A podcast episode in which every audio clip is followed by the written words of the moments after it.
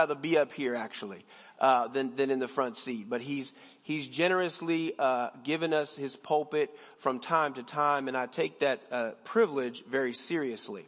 So my name is David Fielding, but Pastor Jim Andrews is our senior pastor. If you are visiting, and we're glad to have you, I'm glad to have everybody. If you're visiting, if you've been here 26 years, we're so glad to have you.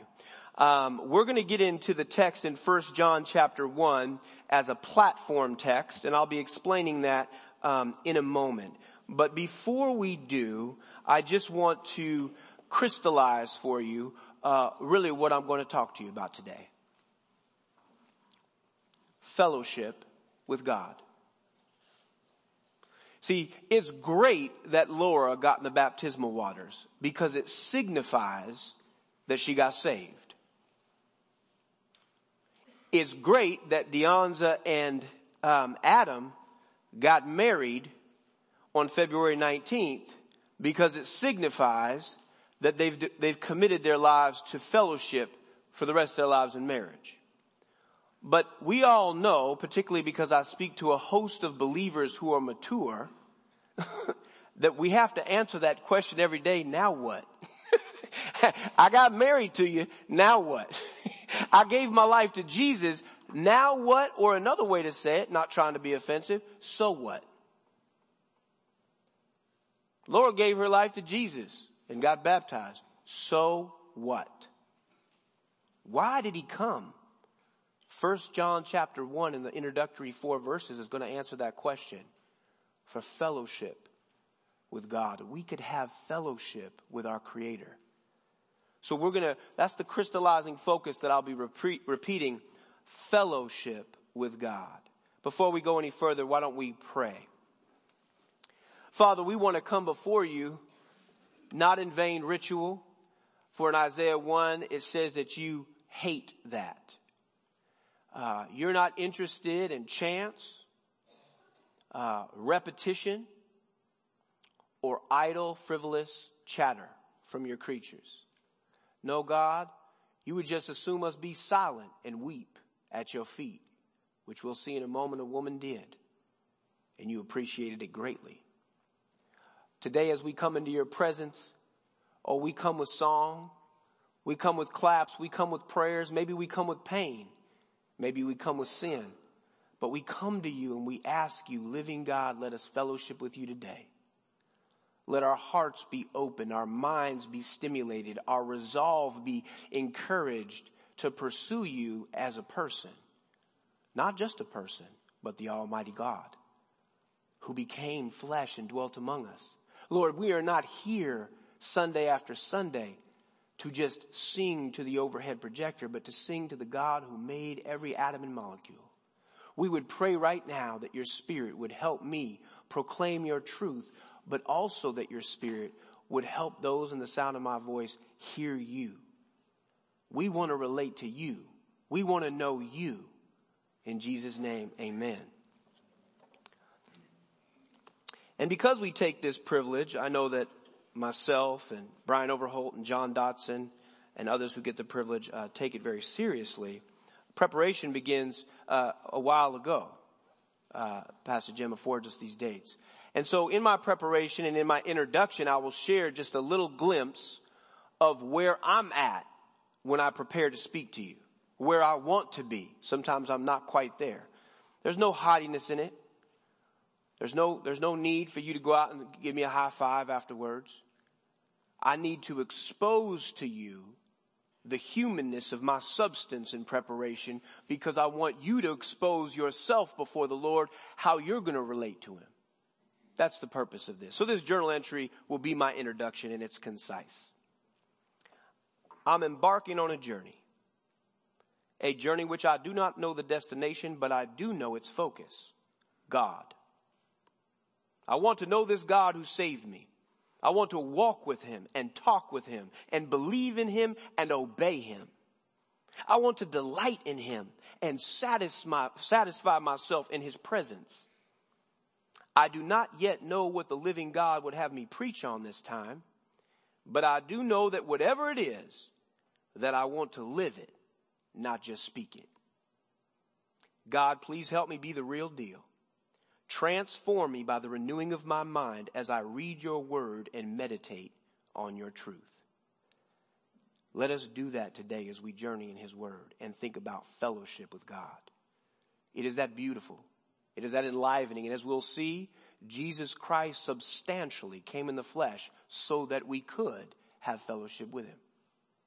Let's go to our text today in 1 John chapter 1 and we'll be reading the first four verses. As I mentioned a few moments ago, it will be a platform text. We'll spend a few minutes in that text and we'll discuss some things that are important. Uh, I've already preluded to the, the, the central focus that we may have fellowship with God. But then we're going to launch out, if you will, into other texts that illustrate three forms of fellowship with God, which we can apply in our day-to-day life three biblical illustrations of fellowship with God. So that's where we're going, um, and so we can track together. Amen. Let's let's begin. First John chapter one verses one through four. That which was from the beginning, which we have heard, which we have seen with our eyes, which we have looked at and our hands have touched this we proclaim concerning the word of life. The life appeared. We have seen it and testified to it. And we proclaim to you the eternal life which was with the Father and has appeared to us. We proclaim to you what we have seen and heard. Here it comes. So that you also may have fellowship with us. And our fellowship is with the Father and with His Son, Jesus Christ. We write this to make our joy complete. Some translations may say your joy.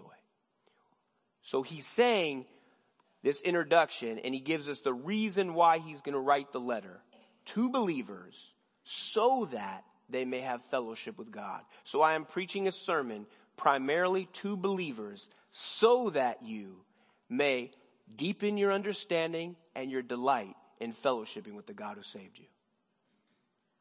We'll get to those who are with us today who may not yet be believers. That will conclude our time together. So as we hear that, there's a few things that I want to emphasize. Life showed up and it was more than a good idea. Life showed up and it was more than a list of moral commands. Life showed up and it was more than a way to meet our physical needs. Life showed up and it was a person. More than a person, the living God made flesh. His name is Jesus Christ and he came so you could have fellowship with him and his father. What we're not going to do this morning is spend a lot of time on the reality of fellowship with one another, not because it lacks significant importance in the movement of that letter. Many of you will know you'll get the famed dead eye confrontations. If you say you love God who you haven't seen and you hate your brother who you have, you're a liar. But we're not for the sake of time. I have to edit, make an editorial choice. We're going to proceed with the focus of fellowship with God. And the reason for putting our active fellowship with God in primary focus is that when we do this in our day-to-day lives, our active fellowship with one another will strengthen. It's hard for me to hate you when I'm praying for you. In other words.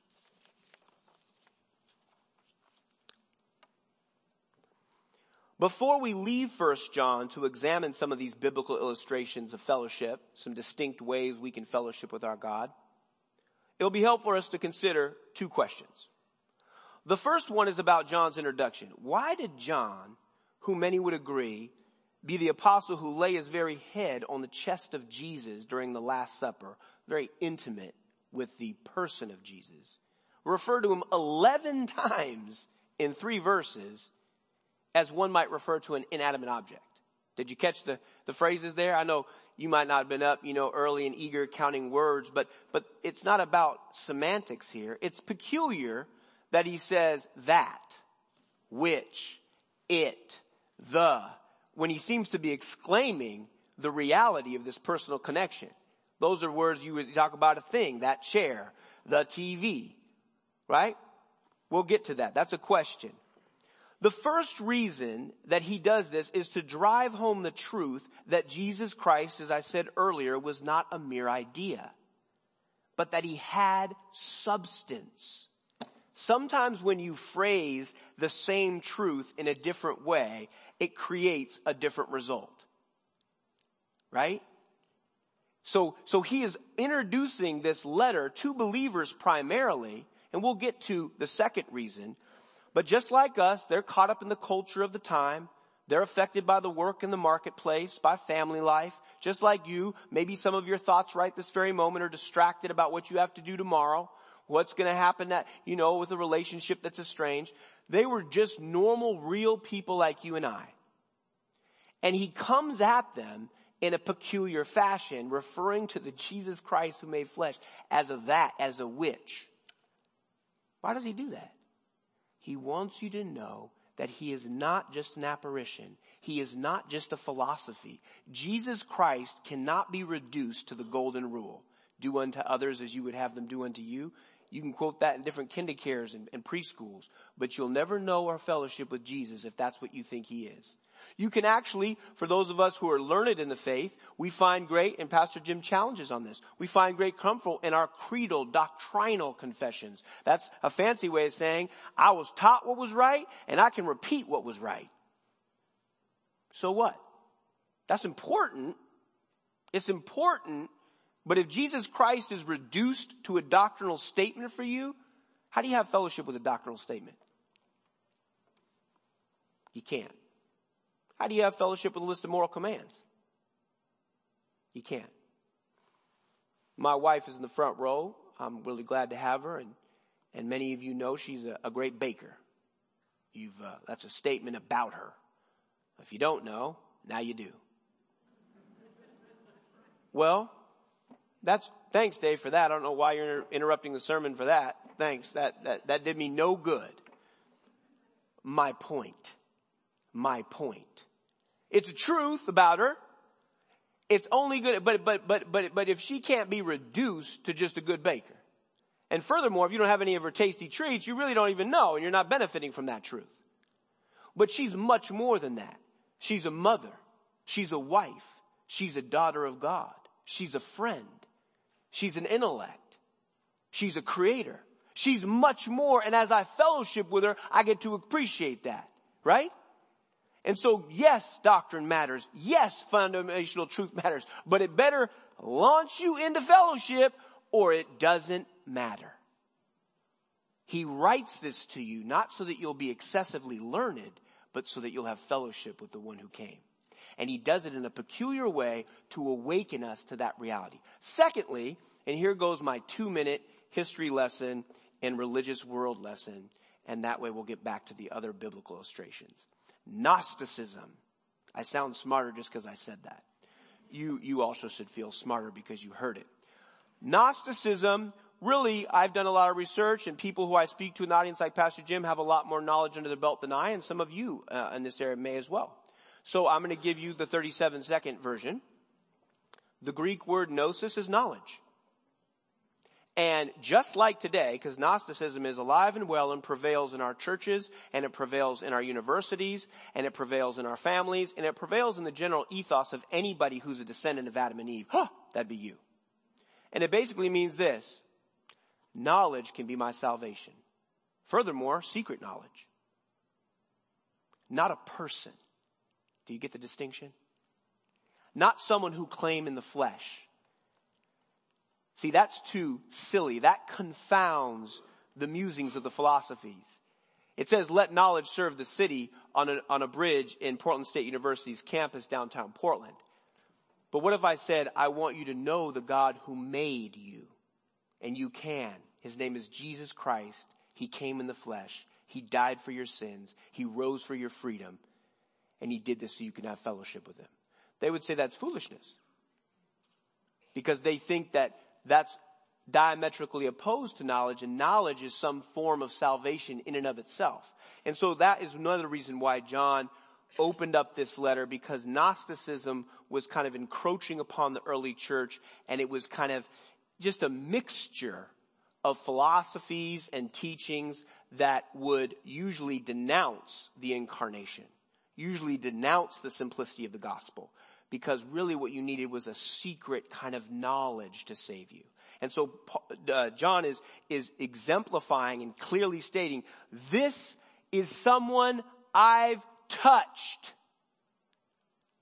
Now you and I can't declare that. I have not touched Jesus Christ in the flesh, nor would I profess to, but I believe in him as John does, and John touched him. Let me say it to you this way. Jesus Christ is a person. Do you want a fellowship with him? See, when I think of Jesus Christ as a person, oh, is he God? Absolutely. Is he the Son of God? I concur. Is he the bread of life? Yes. But sometimes those phrases somehow don't awaken in me the simple reality that he is a person who lives, breathes, thinks, feels, creates, and I can have fellowship with him today. And that's why he came. I didn't marry Wendy so I could know she's a good baker and make a reference point to it in my sermon. I married Wendy so I could have fellowship with her for the rest of my life. Laura didn't get saved just to be forgiven for her sins. She got saved so she could have fellowship with God who is holy. And if she didn't have forgiveness for her sins, she couldn't have fellowship with God who's holy. So we as believers are strengthened by John's introduction to have fellowship with the God who came in the flesh. Amen? Now let's look at three examples from the Bible that are distinctive in nature that have fellowship with God at their heart. Three ways that we can engage in fellowship with our God. There are many more. This is not an exhaustive list, but we don't have an exhaustive amount of time. The first is found in Revelation chapter 4, verses 9 through 11. You can turn there if you'd like. They can put it on the overhead or you can just listen to me read it to you. This, for those of you who aren't familiar, is a scene in the throne room of heaven and the great revelation to the apostle John. Interestingly enough, the same author who wrote First John. Okay, so he, he sees the throne of heaven in a vision, and this is what he sees related to this sermon. Whenever the living creatures Give glory, honor, and thanks to him who sits on the throne and who lives forever and ever. The 24 elders fall down before him who sits on the throne and worship him who lives forever and ever. They lay their crowns before the throne and say, you are worthy, our Lord and God, to receive glory and honor and power. For you created all things and by your will they were created and have their being. Let us practice fellowship with God on our face in adoration of who he is. In the Strong's exhaustive concordance, one of the definitions of worship is to adore on one's knees. Now I am not insensitive to what many of you are thinking. I had knee surgery last week, preacher. Are you a legalist, preacher? What are you trying to impose upon me, Pharisee? Posture isn't what matters. And that's all very well and good, and that's true. And I'm not about to make a big fantastic point that you need to physically bow your knees to fellowship with God. I'm about to illustrate from that throne room vision that a proper response and a joyous fruit of fellowshipping with your creator is to be on your knees physically or in your heart? Do you fellowship with God on your face, figuratively or otherwise? I'm a physical guy and I grew up in a prison cell in my faith in a wool blanket and concrete and I just like to tactilely get down on my face. Maybe you think the germs will get you or maybe you had back surgery. That doesn't matter. But what does matter is we need to fellowship with God and adoration of who He is. That has to be a key ingredient in our relationship. Do you adore Him?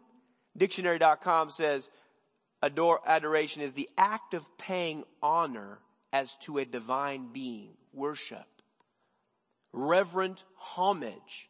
These are words we don't like in, in, in the Declaration of Independence. Right? Homage. You, you hear that a lot in the streets. I can't wait to pay homage to someone. You hear, you hear that a lot Starbucks? Fervent, devoted love. I'm, I'm, I'm encouraging you. I'm not even challenging you. I'm simply deriving from First John the idea of fellowship with God is why he came and then scooting over to Revelation and saying, do you, do you adore Jesus? Do you just spend time praising and worshiping him for who he is? Is that a daily part of your fellowship with God? That's not even a challenge. And you ain't even have to answer me because I'm nobody. But I tell you that to the degree that I am doing that, my heart and my desire to then follow him in difficult ways, obey him when it's tough, increases mightily. I would ask you to consider fellowshipping with God on your face, figuratively or not. I take you now from heaven's throne room to the streets of Israel and a weeping woman, and then to a prayer closet of a broken king. You can turn, like I said, if you like, to uh, the Gospel of Luke. And in Luke's Gospel, in the seventh chapter, we'll read a small portion of this illustration. Let us practice fellowship with God in confession of our sins. Let us practice fellowship with God in confession of our sins. Chapter 7 verse 36 and following reads, When one of the Pharisees invited Jesus to have dinner with him, he went to the Pharisee's house and reclined at the table. A woman in that town who lived a sinful life learned that Jesus was eating at the Pharisee's house. So she came there with an alabaster jar of perfume. As she stood behind him at his feet weeping, she began to wet his feet with her tears. Then she wiped them with her hair, kissed them, and poured perfume on them. I just, I, I, just get amazed every time I read that. I just, have, have you, have, have any one of us ever come close to that? 48. We are skipping intentionally to verse 48. Then Jesus said to her, Your sins are forgiven.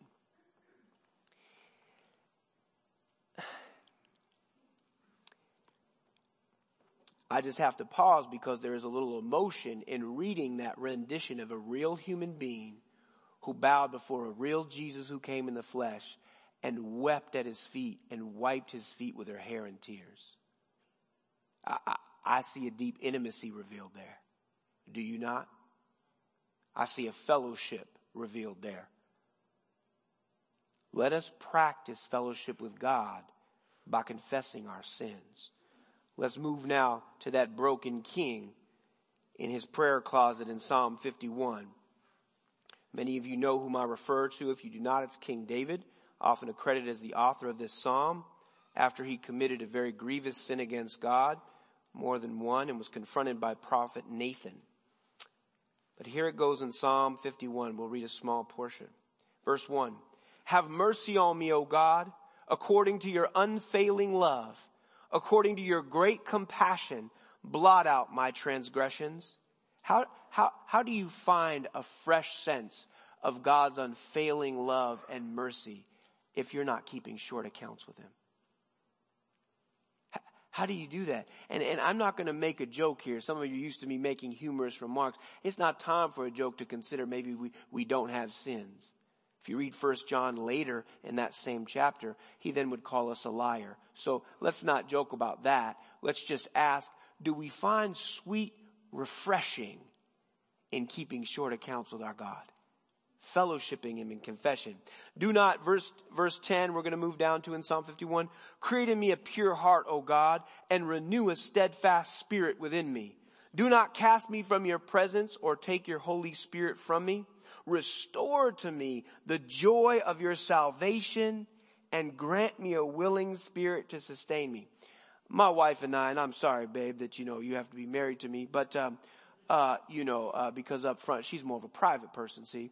Um, but but I'll be I'll be I'll be short. You know, I I find marriage to be something. I'm five years in in June, and and and and it puts me on my knees more than I'd like to admit. And and and uh, and she she has a good way of of pointing out when I'm in my flesh. I, I know you, you thought I never was in my flesh, that I just kind of prayed all day uh, and quoted Psalms to my children at dinner. But but actually, there are times when when I'm in my flesh and and I, I don't much want to get out of it. And she point that out to me, and, and usually I don't like it. Um, but but but I have to I have to confess not only to God but to her. And usually usually it goes something like this. I know I know none of you will relate to this. Uh, but this is a time for, for, for you just to make fun of me behind closed doors. Um, have you ever uh, have you ever uh, apologized and tried to reconcile four times in an evening? Because each time that you've done it you, you were still trying to hold on to your point? Okay okay no, nobody's awake. Let me let me frame it to you a different way. Uh, you, you're not you're not quite with me. You're not quite with me.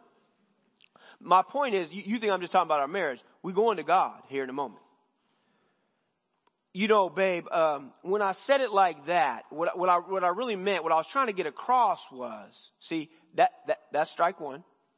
Um, no, but when I when I kind of popped off at the lip and there was that tone of harshness, what what really was going on at work was strike two. No, but see, but see, what I need to tell you is I'm tired, and I and, and here's here's here's really the strike three. I just whiff whiff the babe. I do so much. Right? You ever, you ever try to reconcile when there's a rift, when, when you, when you lead with that? I know the ladies are like, boy, you got a lot to learn, boy. I do. And, and, and, and it always, always, and finally, after some more prayers and circles and wrestling, I come back, I say, babe, I, I, I just want to be reconnected in fellowship. Whatever it takes, whatever kind of humble pie you got to cook up, give me a big old piece because I just miss that fellowship with you. I just want things to be good between us. And that's what we do when we fellowship with God in the practice of confession of our sins. It's not beating us down and acting as if, oh, I'm not saved today because I cursed somebody in traffic and oh, I'm going to get rep-. We're not talking about nonsense. We're secure in our salvation if we're in Christ. But what we're talking about is the fellowship with God through the regular practice of confessing our sins to Him. And not saying, because it applies to God. I've done it. Sorry, I have to admit that. Well, God, you know, I've done a lot for you this week. Uh, that's not a good idea. Well, well, God, you know, I, I, I just, they were really out of line. And so the bitterness that I'm harboring is pretty justified. Even though you said don't harbor bitterness because out of it, uh, uh, springs a root that many become defiled, Hebrews 12. But, but, but, but I just don't want to ignore that. Just, they were really quite, and you get the point. And so, so we have this woman and we have this king who are illustrating biblically this idea of, I, I just want to be right with you again. I don't care what it takes. And see, when you have fellowship with God as your aim and you've actually tasted how sweet it is, you don't care what it takes. Wendy is the woman for me. I'm all sold out. I'm all in. Pastor Jim says if you're in for Jesus, you've pulled out the stops and you'll never be ashamed. He's never met a person who's pulled out all the stops for God and said, wow, I sure regretted doing that. No, it's actually the contrary. I pulled out six of the stops, but I kept four back for myself and those four bit me in the you know where. And now I regret that. Practice fellowship with God in the confession of your sins. Closing in Psalm 51 in the latter verses of 17, he says, My sacrifice, O God, is a broken spirit, a broken and contrite heart, you God will not despise. You know, when I come like that to Wendy, she don't kick me out. She's ready to receive me. Her love is real. Her forgiveness is ready. God on a much higher level that was assured by the blood of his son is just like that for you and me who are believers. First John alludes to that and clearly states it. We just don't have time to preach the entire book. Practice fellowship with God in the, in, in the confession of your sins. Um, keep short accounts with God is like keeping rocks out of our spiritual shoes. It strengthens our bonds with the one who removes the rocks as well as our ability to walk well after him. You know, I, uh, I have a little cute illustration that you might appreciate, and if you don't, um, too bad. Um, so I have a I have a, a beautiful family and, and, and, four wonderful children, and, and my youngest is three and a half, and he still doesn't tie his shoes, which is is fine. And so often I'm tying his shoes, and my back is screaming, and you know maybe he needs it to be adjusted, or maybe it's getting untied, and and every so often, because he is a sweet little boy, I'm I'm bending down, I'm stooped down, and that's what Jesus does to wash our sins. He, he washed those disciples' feet, didn't he? John 13. He, he, he bowed down and let the Father crucify him, didn't he, for your sins, didn't he? So I'm, I'm doing something much smaller than that, but I'm bowing down, my back's hurt, I'm tying a shoe, and he'll just, he'll just rest his little head on my shoulder, and he'll give me a pat. And, and, and what he's telling me, what he's telling me, you, you, you, you say you can't interpret it, I interpret the way I want to interpret it. What he's telling me is he said, Daddy, I see you. You help me fellowship with you. Our fellowship is good. I love you. I appreciate you. And see, when you're that close, we don't want to take all the substance out of the spirituality in our walk. The Bible makes a great deal about the substance in our spirituality. When you're that close, you, you can lean over and give Jesus a little pat. Say, Lord, I sure thank you for taking that rock out of my shoe. Can I get one or two more witnesses in there? I did that for my man Luke. That's a little call and response preaching. You're not used to that, but anyway, anyway, um, moving right along. Um, so, so let us, the third and the final, um, uh, distinction of fellowshipping with God, although as I mentioned, there are many more, is let us practice fellowship with God as we proclaim Christ to others. 2 Corinthians chapter 5 verses 16 through 21. So from now on, we regard no one from a worldly point of view. Boy, I wish that were a true confession. Let's just read that one more time just to, just to get fresh uh, water on our minds. So from now on, we regard no one from a worldly point of view. Though we once regarded Christ in this way, we do so no longer. Therefore, if anyone is in Christ, the new creation has come. The old has gone. The new is here. All this is from God who reconciled us to himself through Christ and gave us the ministry of reconciliation. That God was reconciling the world to himself in Christ, not counting people's sins against them. And he has committed to us the message of reconciliation. We are therefore Christ's ambassadors as though God were making his appeal through us. We implore you on Christ's behalf, be reconciled to God. God made him who had no sin to be sin for us so that in him we might become the righteousness of God. There is a sweet intimacy that you enjoy when you tell others that Jesus Christ came. When you proclaim Christ, you fellowship with God in a unique way. All of us are called to share that good gospel story. Not all of us are called to be pastors. Not all of us are called to be evangelists, but all of us are, are, are a part of the manifold wisdom of God that declares his glory through his church. That points like air traffic controllers with those big beacon lights of where people can land their souls for safety. Only in the arms of Jesus. And you will experience, one, one of the reasons I preach the gospel so much is selfishness. I love the fellowship with God who saved me. When I, when I preach that gospel, I'm in a sweet union with my God who saved me. And I'm also in a reminder that he did save me as I'm pointing to someone else who I'm hoping becomes saved, like a Laura Rodriguez or whomever. Let us practice fellowship with God as we proclaim Christ to others. And as we begin to land the plane of our time together, it would make no sense at all if I left the opportunity to proclaim the gospel of Jesus Christ in a concise and compelling way for those of you who may not know him, those of you who may have heard of him, but currently have no fellowship with him. There is one God in three persons, the Father, the Son, and the Holy Spirit. And he created all things that are. He created all people in his image. And yet he gave them a choice. Their first father and first mother, Adam and Eve, to receive his goodness and his plan and his identity, or to reject him for a life of trying to sow fig leaves and fix it on their own. And they rejected him and they pursued their life of knowing good and evil apart from him.